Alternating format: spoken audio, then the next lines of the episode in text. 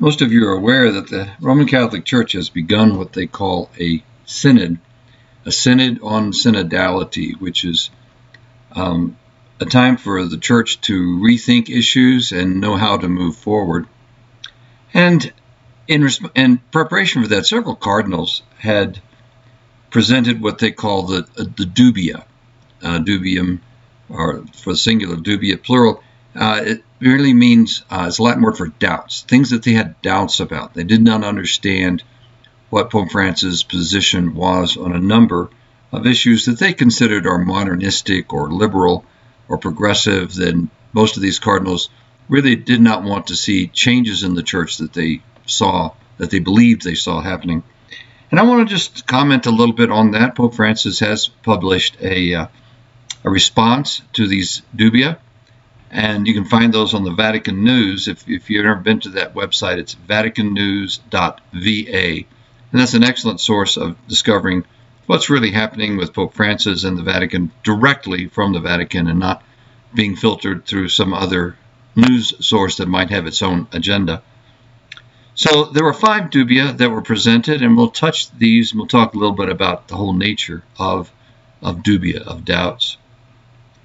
Well, the first one was a question about divine scripture, divine revelation. Can it be reinterpreted?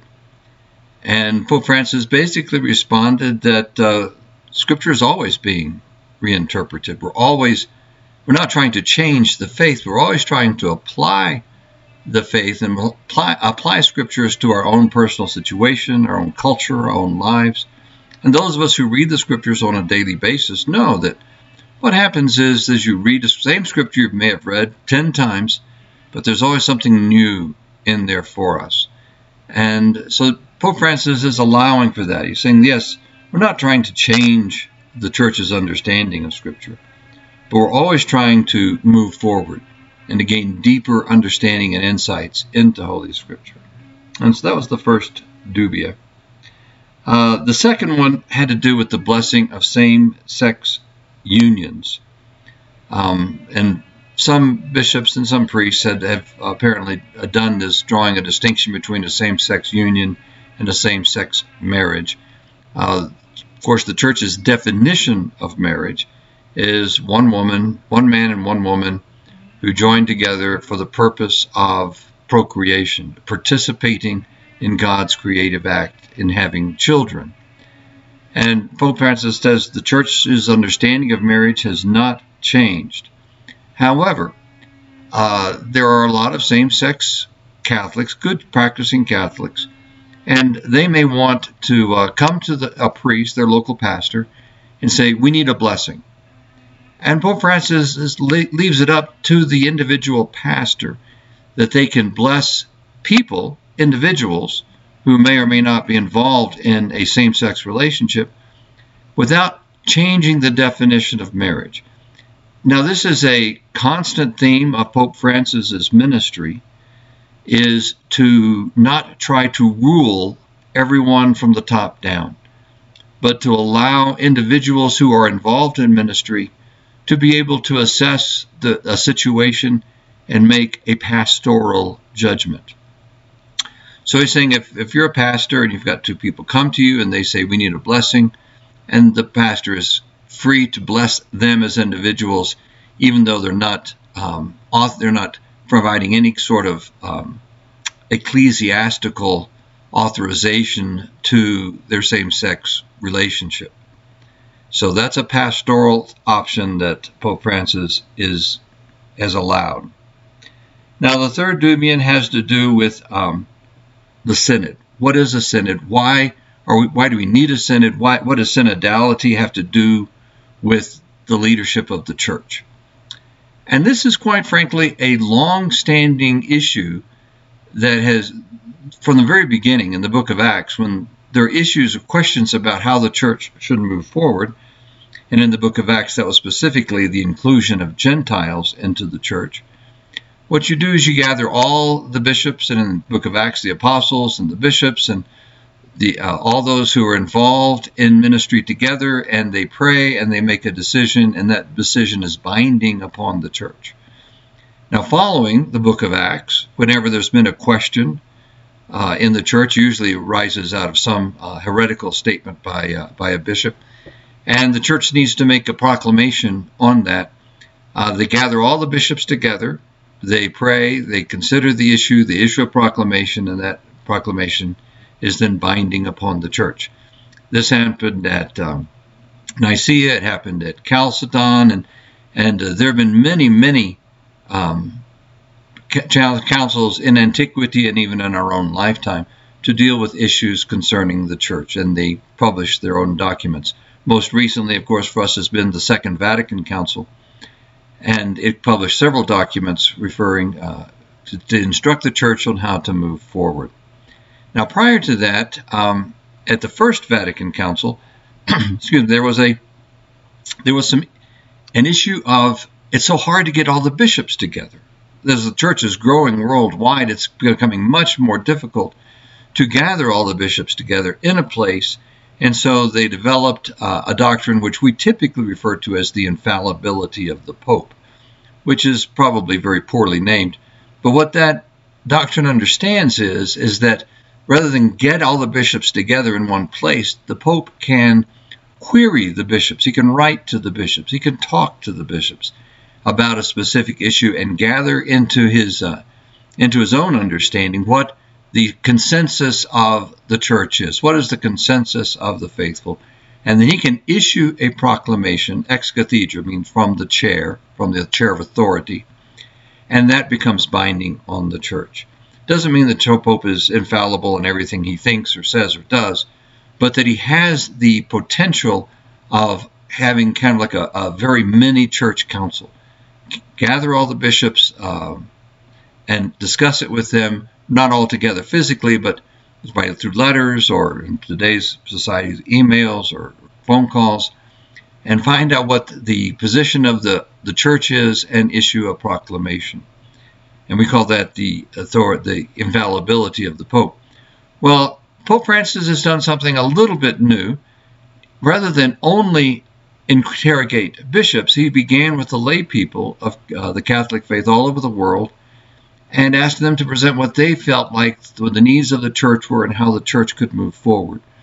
And then those responses were filtered through their local bishops, and now they're coming together in what they call a synod, not a council, but a synod, to provide advice to the Holy Father, to let the Holy Father know what's going on in the Catholic Church around the world so he will have greater understanding as he seeks to move the church forward. So it's not a, a council in the sense that we're expecting a an infallible proclamation or new documents, but it is providing providing counsel, synodality, which is, means walking together, so the Pope can walk together with the faithful of the Catholic Church. And that's really what the synod did, and that was one of the dubia. Now, one of the another one of the dubia had to do with the ordination of women, and Pope Francis um, basically said that's not an issue we're answering at this point. We're not dealing with that yet. We have the issue of the ordination of women in the Anglican Communion. The Anglicans, of course, are very close to the Catholic Church. The Catholic Church has not considered the ordination of women, and so it's really not an issue yet at this point. Pope Francis has opened a, um, a commission of, or committee of theologians to discuss the ordination of women as deacons, deaconesses. Um, you can read about them in Scripture. They're a long-standing tradition in the church, and exactly what the Roman Catholic Church should do with the concept of having deaconesses. So they wouldn't be or, ordained like a priest and not celebrating Mass, but they would be able to um, minister in, through teaching and through counseling and through so many um, things that women are very, very good at women tend to be very nurturing, and that is certainly a part of the pastoral ministry. And if deacons were allowed or deaconesses were allowed in the church, that would be um, something that could be a very positive move forward. But the church is making no decision on that at this point. Where he has a commission considering that, but there's no discussion of ordination of women as priests at this point. And so that was one of the dubia that he has raised. And then the final one has to do with uh, is forgiveness a human right? In other words, if you go to confession you confess a sin, does the priest have the duty to absolve you, or does he have the ability to say, I'm not going to absolve you? I don't think you are sufficiently penitent, sufficiently repentant. And this has come up a lot uh, in our current day because a lot of young couples live together without being married. And maybe they'll eventually get married. And, and so, but the, from the church's standpoint, that's considered to be a sin. And if you have a young person coming to you who um, confesses they're living with someone, and the priest says, I'm not going to absolve you because you're going to go back home and live with the same person again. Um, that's a difficult question. The Council of Trent did make some provision for um, the, for repentance as being necessity for um, for forgiveness. However, in the real world, absolutely everyone I know has some habitual sins that they um, seem to commit over and over again. And I hear confessions, and they come back and they confess the same thing to me again and again. And um, there's actually no allowance in the rite of reconciliation, and that's a liturgical book that instructs the priest on how to do reconciliation. There's no allowance there for a priest to withhold absolution. If the penitent prays the act of contrition, which states, you know, I thoroughly intend to amend my life. It's not in the priest's authority to say, I don't believe you. You're not you're lying to me and send them away without granting them absolution. Now, Pope Francis is trying to explain to the cardinals who are presenting this dubia that they're misunderstanding the, the depth and breadth of God's mercy. Jesus promised, the scripture says that if we confess our sins, Jesus is faithful and just to forgive us of our sins and cleanse us from all unrighteousness. So it seems very judgmental and presumptuous on the part of a priest to say, Well, I heard you confess your sins, but this time God's not going to forgive you because I don't think you're sufficiently penitent. So again, Pope Francis tries to explain pay attention to the mercy of God. Listen to the mercy of God and always minister forgiveness and mercy to people. So those are the, the dubia. Now, my own personal reflection on those is that when I was a uh, an evangelical Protestant minister, there were a couple of issues that Protestants would always uh, argue about, and one of them was baptismal regeneration. Does, is baptism required for salvation? And each side had their own scriptures, and they would quote them back and forth at each other, and people got nowhere.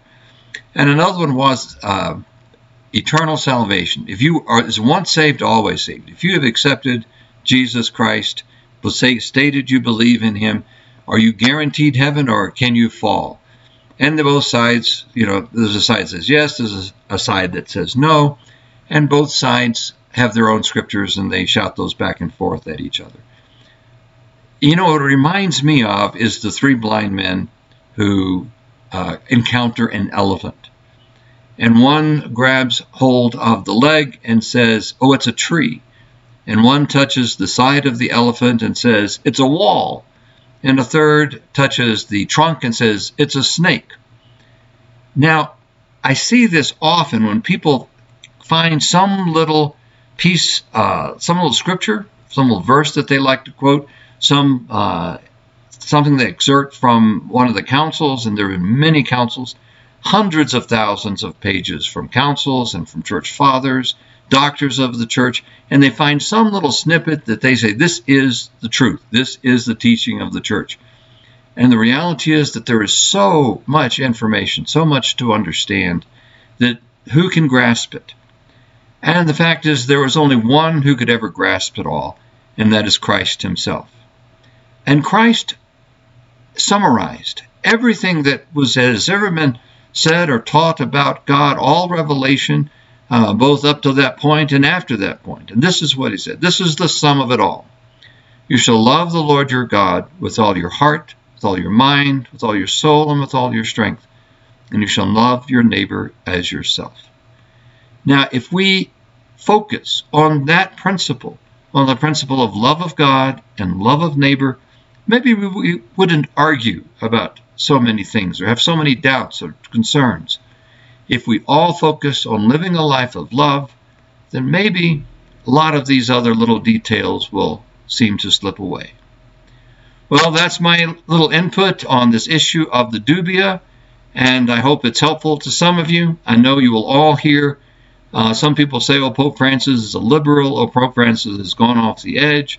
Um, and he does he doesn't understand the teachings of the church he's changing the doctrines of the church no i don't think any of that is true i believe he is trying to move the church forward in the principle of love and sharing together synodality walk together. God bless you. I hope you're having a great day and thank you for listening to this podcast